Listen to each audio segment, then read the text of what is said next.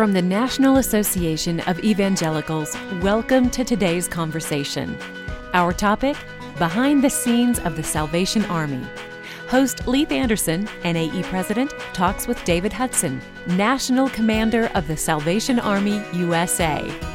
Today's conversation is brought to you by Belhaven University, preparing students academically and spiritually to serve Christ Jesus in their careers, in human relationships, and in the world of ideas. Located in Jackson, Mississippi, Belhaven offers 70 areas of study, including academic majors and concentrations across a full spectrum of disciplines, as well as the new Master of Ministry Leadership program. Be a transformational leader. More at belhaven.edu. And now, let's join in.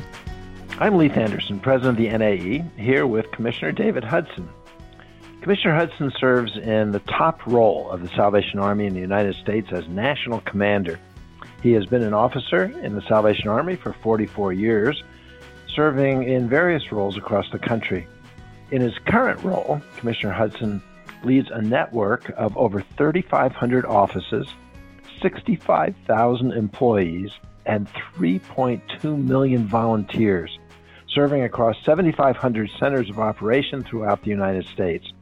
And he also acts as chairman of the National Board of Trustees and is responsible for presiding over triennial commissioners' conferences, which bring together the key executives of the Salvation Army's four territories in the United States. So you have a busy schedule, and we are thrilled to get some moments of your time. Thank you for joining us. Yeah, it's it's a real treat uh, to be with you and to have the association with the NAE, and I look forward to having our conversation today. All right, I've got lots of questions to ask you. So, in some ways, people may think the Salvation Army kind of doesn't need an introduction. Um, I read once that the Salvation Army has one of the top familiarity brands of any in the United States. So almost everyone, regardless of whatever their religious background or zip code, has heard of the Salvation Army. And many people are in a town where there's a Salvation Army store or other presence, and uh, probably even more familiar with red kettles at Christmas time. So, what do you think are the top several things that people don't understand about the Salvation Army?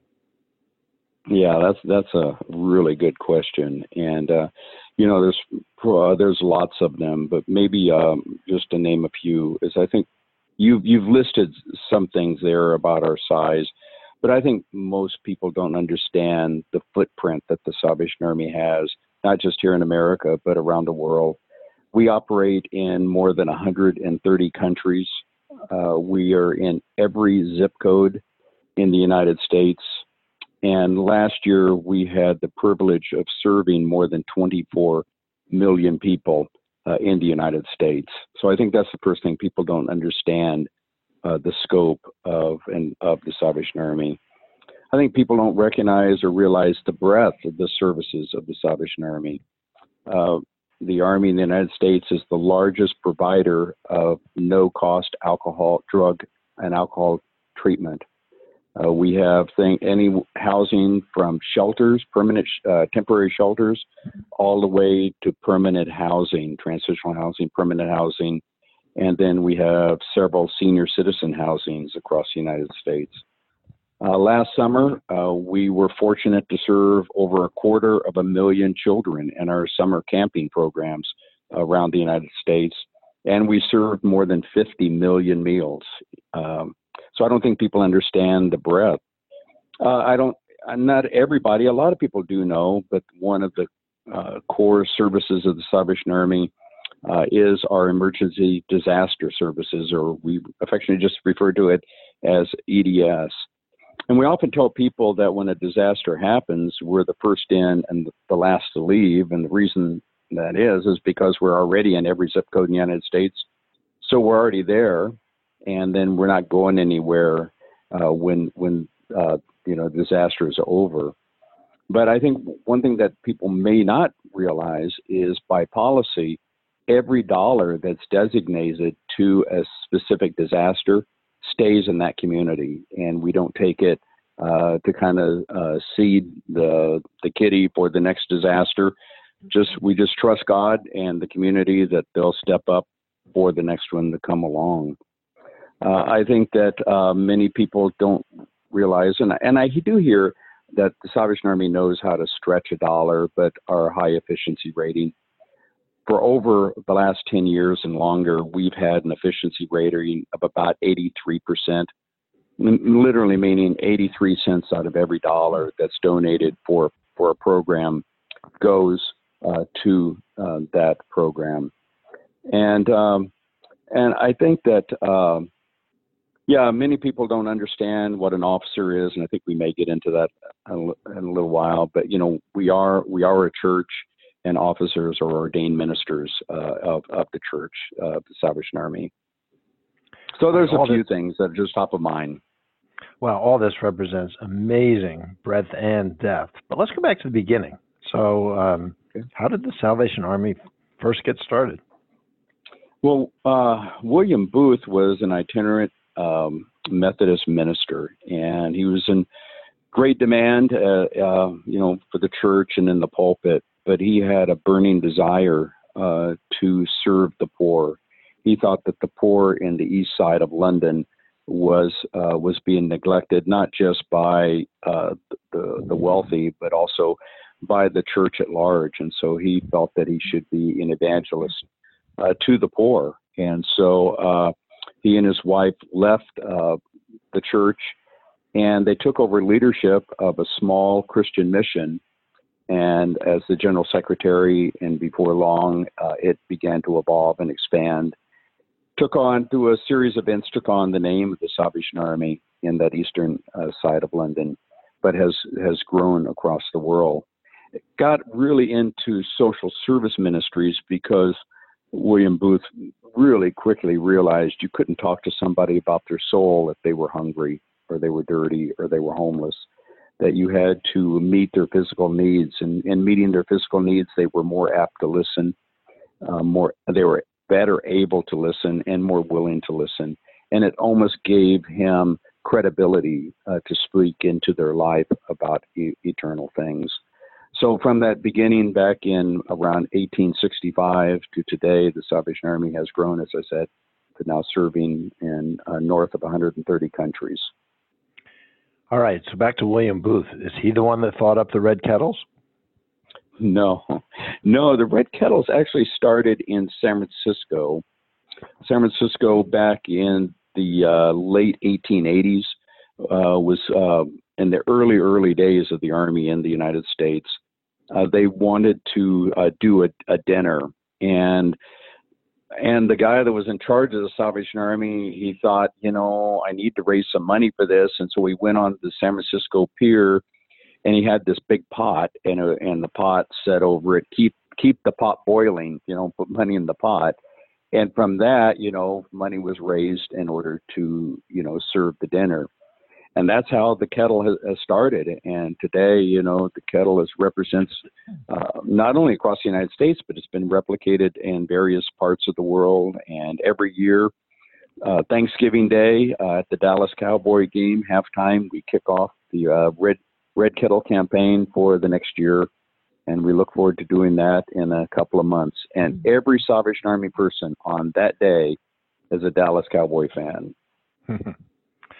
All right, so I'm supposed to be asking the questions and you answering them, but I've got to tell you something. When I was pastor a long time in um, in Minnesota, I got thinking about the red kettle and thought, where are the generous people that really would give to this? And I decided that they were at church, and that what we should do is have kettles at all the entrances for all of the services from Saturday night all the way through Sunday when thousands of people are coming and have church people out there standing with the kettles. And I thought, how is anybody going to resist this?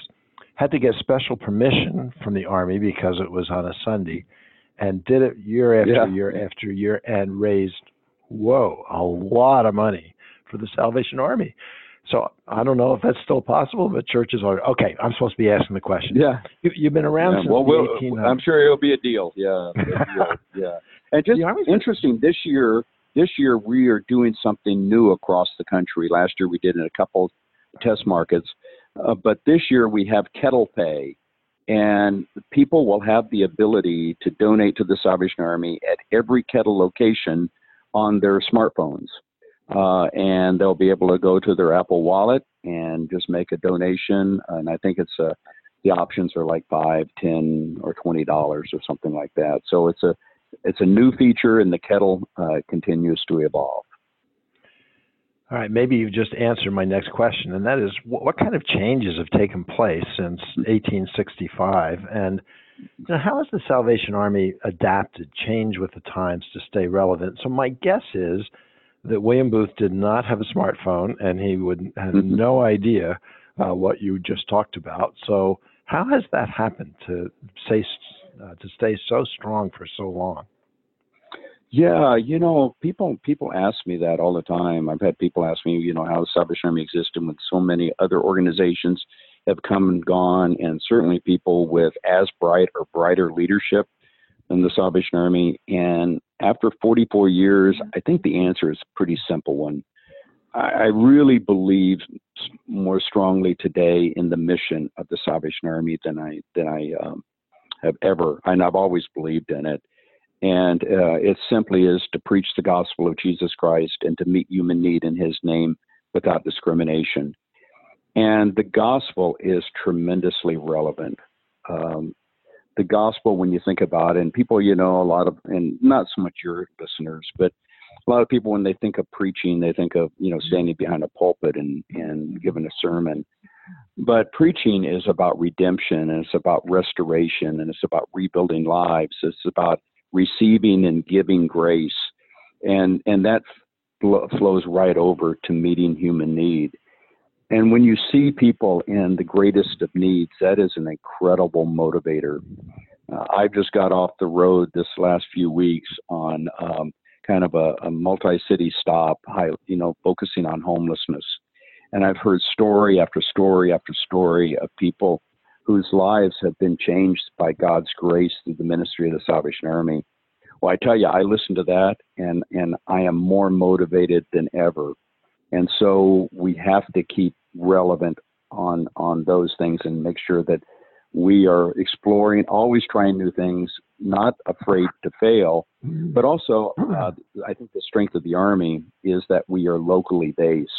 And so the programs I'm currently in um, Milwaukee, the programs here in Milwaukee have been designed for the needs in Milwaukee. Uh, in Minneapolis, the Army has designed programs to meet the needs there, and in Seattle or Dallas. And so I think that keeps us relevant and up to date. And when something works in one place, other cities are very quick uh, to pick that up. And then we have our advisory board structure. Uh, there's men and women, business leaders around the country that come together and offer us uh, direction and advice and guidance. And these are some of the sharpest people. We recently added a, a man uh, to our national board who used to be uh, in, in charge of uh, the digital technology for Walmart. Well, you know what? This guy is brilliant and he speaks into us. And when he speaks, you know, we listen and we try new things. And if it doesn't work, that's fine. We'll try something else. So I think those things has helped us uh, keep relevant and up to date. The Salvation Army has maintained a, a strong uh, evangelical biblical commitment and a strong commitment to the poor and social justice uh, since the 1800s. During that time period, there was a reaction among many who are committed Christians to the social gospel, and and a lot of them, you know, sort of said that you shouldn't be doing this, and you, you just you know do the message and not address the the poor and the social mm-hmm. justice issues. Uh, has that been a challenge for the army to you know, face some of those uh, probably criticisms and disagreements and differences on this? Oh uh, yeah, I'm, I'm sure it is. It certainly has. But uh, first of all, I, I articulate, articulated our mission earlier and so I, I simply say our, our mission demands uh, that we respond. When I look in, in our true founder, you know, William Booth actually kind of got us going and everything, and God used him. But I, I say our true founder is Jesus himself. And when Jesus uh, was walking the earth, time and time again, he uh, he met human need. When he saw suffering, he went and he met that and he showed care and compassion. And the one thing that uh, mar- I marvel at Jesus is uh, he never asked for pre-qualifiers before he, he healed or he served. Uh, you know that, and so he saw need and he went. And so I think uh, Jesus being the role model of what we do, I think we have to respond to these needs. And there is nothing as powerful uh, as uh, you know. People say, "Well, miracles," you know, or maybe a time in the, past we don't see the miracles like we used to, or whatever. But you know what? When I go down to some of our centers and I hear the life stories of people, and I see the transformation in people's lives, um, I say, you know, this is where where we have to be. Our mission absolutely demands it. And so when I hear statistics like tonight, there will be over half a million homeless people in the United States, our mission demands that we do something. When I know that there's 40 million people in the United States living in poverty, our mission demands that we do something. And when I hear that up to 40% of the teens on the streets identify themselves as the LGBTQ community without judgment, our, our mission demands that we do something. William Booth one time asked his son, uh, he came into his son, he said, Do you know that there's men and women sleeping underneath the London Bridge? And his son Bramwell said, Yes, I do. And he looked at him and said, Do something and our mission demands that we do something. So if we're criticized, you know what? I'd, I'd rather be criticized for that than to be criticized for not doing anything. And I'm I'm so bold that I want to do something for Jesus. I want to do something uh, for people uh, that are in in um, need. That I'm willing to make mistakes in order to do that. So I'm willing to do anything, including mistakes. Uh, and uh, so I think it's a it's a center on our mission, and it hasn't changed uh, for years. You mentioned before that the Army is active in 130 countries around the world. So I've seen people in uniform uh, playing brass instruments in Manhattan and in Sydney, Australia, and run into people in different places all around the world. But my understanding is that the Salvation Army is headquartered in England how does mm-hmm. all that work, and how does the United States relate to the work of the Army in these other 129 countries?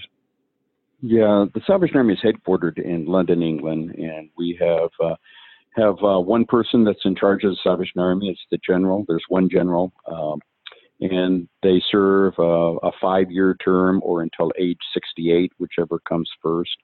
Uh, they are elected uh, by uh, leaders around the world that hold similar positions uh, that I hold. And so they they oversee the, the work of the Salvation Army. And then the Salvation Army is divided up into territories. In the United States, we have four uh, territories, and each of those territories relate to London. Um, and uh, and so with with programs and personnel, um, you know, London will call and they will do through consultation be able to either transfer people or if there's needs around the world, those needs will be communicated. It wouldn't come as any surprise to you that funding for uh, the developing part of the world, up to 70% of the funding comes from the United States. You know, men and women uh, donating resources here to support uh, the Army's work in Africa or India or where, wherever the, the case may be. So it's it's a it's kind of a, organization where they're dialogue. Then our national office uh, coordinates activities that are national in scope uh, pertaining to the United States. And then I I am um, by my appointment I am the general's uh, representative uh, to the United States. So when I speak, I'm actually speaking on behalf of the general. I don't say that, you know. I just use you know, say I'm represented as the national commander of the Salvation Army, but I'm I'm literally his his his uh, his representative uh, in this this chain or this network of um, of the Salvation Army. Whether it's Americans or uh, Brits or, or any of these countries, how does the Salvation Army determine where to go and what to do? I mean, the needs are from Syria to South Sudan, from Haiti to the Bahamas, uh, in the United States. There are so many needs in so many places. You can't do everything. Right. So how do you yeah. prioritize yeah. and decide? Yeah, well, you know, it's interesting because there's a matrix that that they use, and the matrix, you know, is weighted uh, differently along the way. But it really comes down to um, a couple, you know, maybe three things: is uh, is the army needed in in that in that uh, country?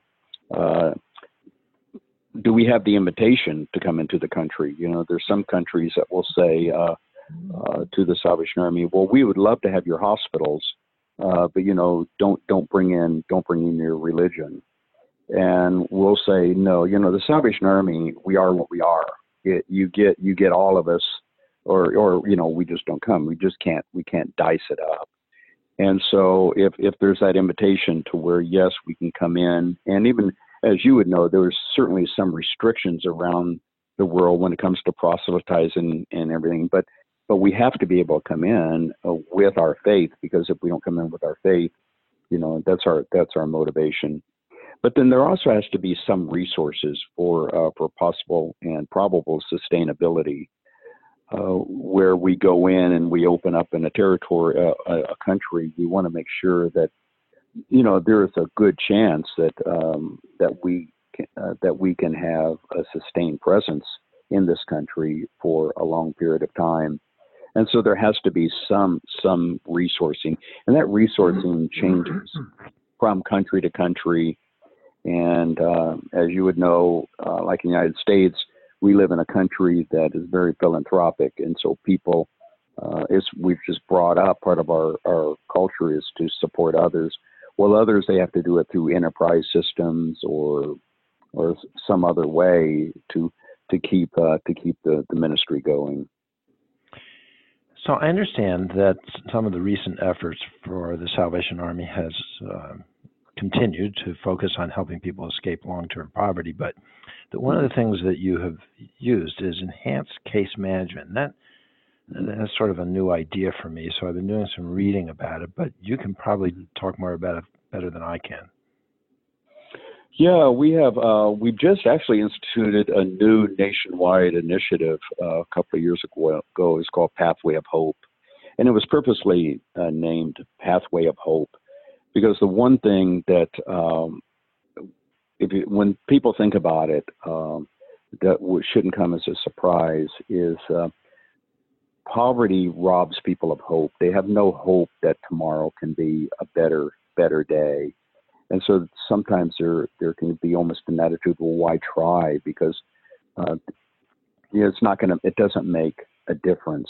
And uh, and so we do intense case management that's uniquely tailored to each individual family because every family is different and their needs are different. And so we go and we do an assessment of, we do actually do a measurement there's actually an outcome based scale on hope, and we measure their hope. We do an assets uh, inventory of what they have, and then we try and talk to them about other assets that they can come alongside. And we have case managers that work with people along the way.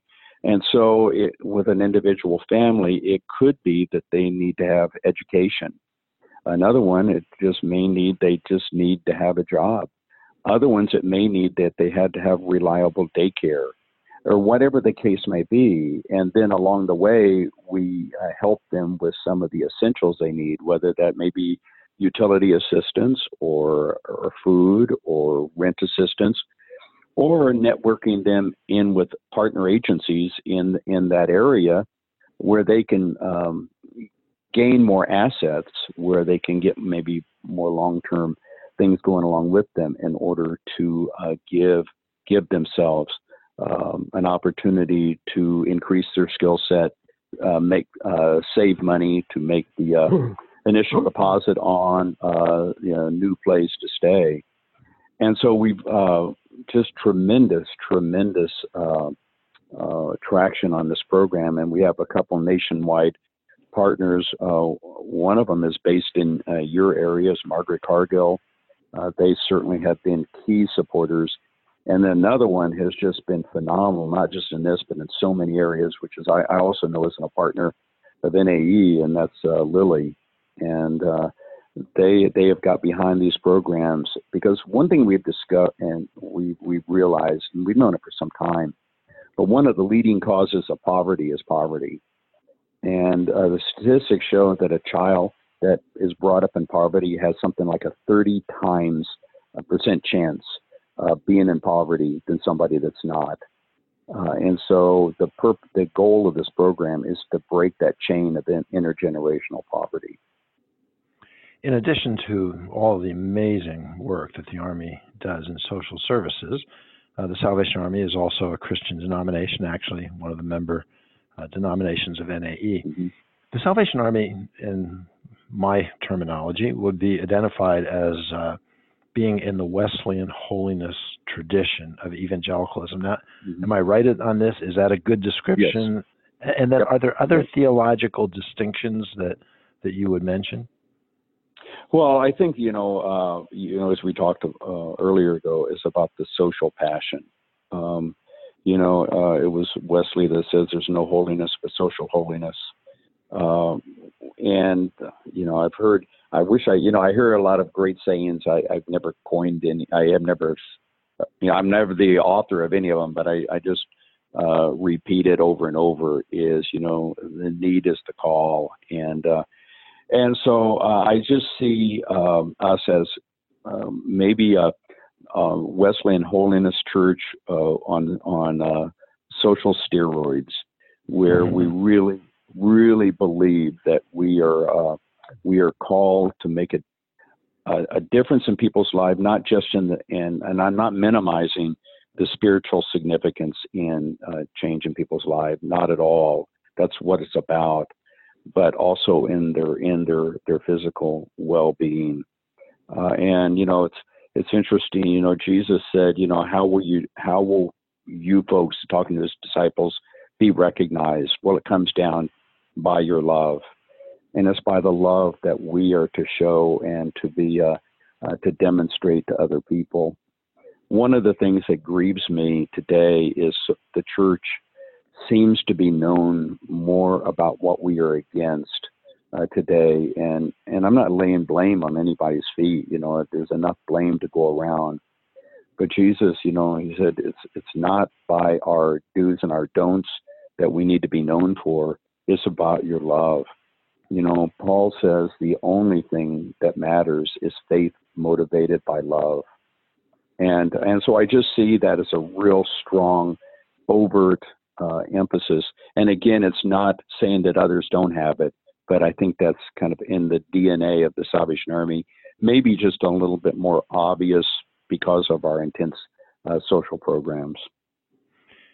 For those outside the Salvation Army, um, you use some terminology that most don't use. So you have officers, you have soldiers, um, you have a corps. Uh, can, uh, talk about some of these things especially uh, what's the difference between an officer and a soldier? And are there certain roles that some can fill and not others? Yeah uh, well an officer is an ordained uh, is an ordained minister in the salvation army. And a soldier is a member uh, of the salvation army corps or church that is uh, that has they want to be uniform wearing or not all soldiers are uniform wearing but they they um, they agreed to live a disciplined lifestyle uh, that uh, you know is is compatible with the mission of the Salvation Army. Uh, and uh, by that I mean that we serve a lot of people on the fringes. And so one of the things a soldier uh, has said that I want I want to uh, align myself with the Salvation Army in these disciplines is one of the things that I, I don't do is I don't drink. And it's not that I necessarily believe that drinking is wrong, but when we're dealing with people on a regular basis, and a lot of people in our churches or corps have had lifelong addiction with alcohol, the last thing they need to be around is alcohol. And so a soldier says, "Well, I want to, I want to, uh, I want to identify with that." And so, so that's a delineation. But we have other members of the Salvation Army that are just like members of any other, uh, any other church. Corps can just be simply uh, translated as church. It's a it's a military, you know, uh, terminology. As far as positions, yeah, there's some positions that are held ex- exclusively by officers.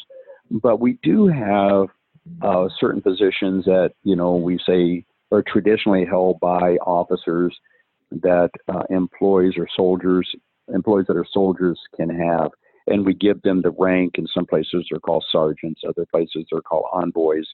And so they're fulfilling these ministry ranks, uh, ministry positions. And so we give them uh, a rank that they can be identified uh, as well.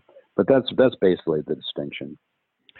All right, so officers and soldiers uh, all need to be salvationists. They need to be people of faith and agree with the doctrine of the Salvation mm-hmm. Army. But you employ 65,000 people.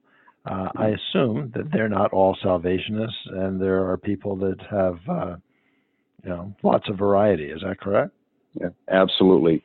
Basically, you pitch. You, what we should be is we should be on our employee force uh, a representative of the community we serve. So we literally have people from every every aspect of the community you can imagine. The question they we ask them is the Salvation Army is unashamedly Christian. Um, you know, if uh, most of our headquarters there's chapels every week.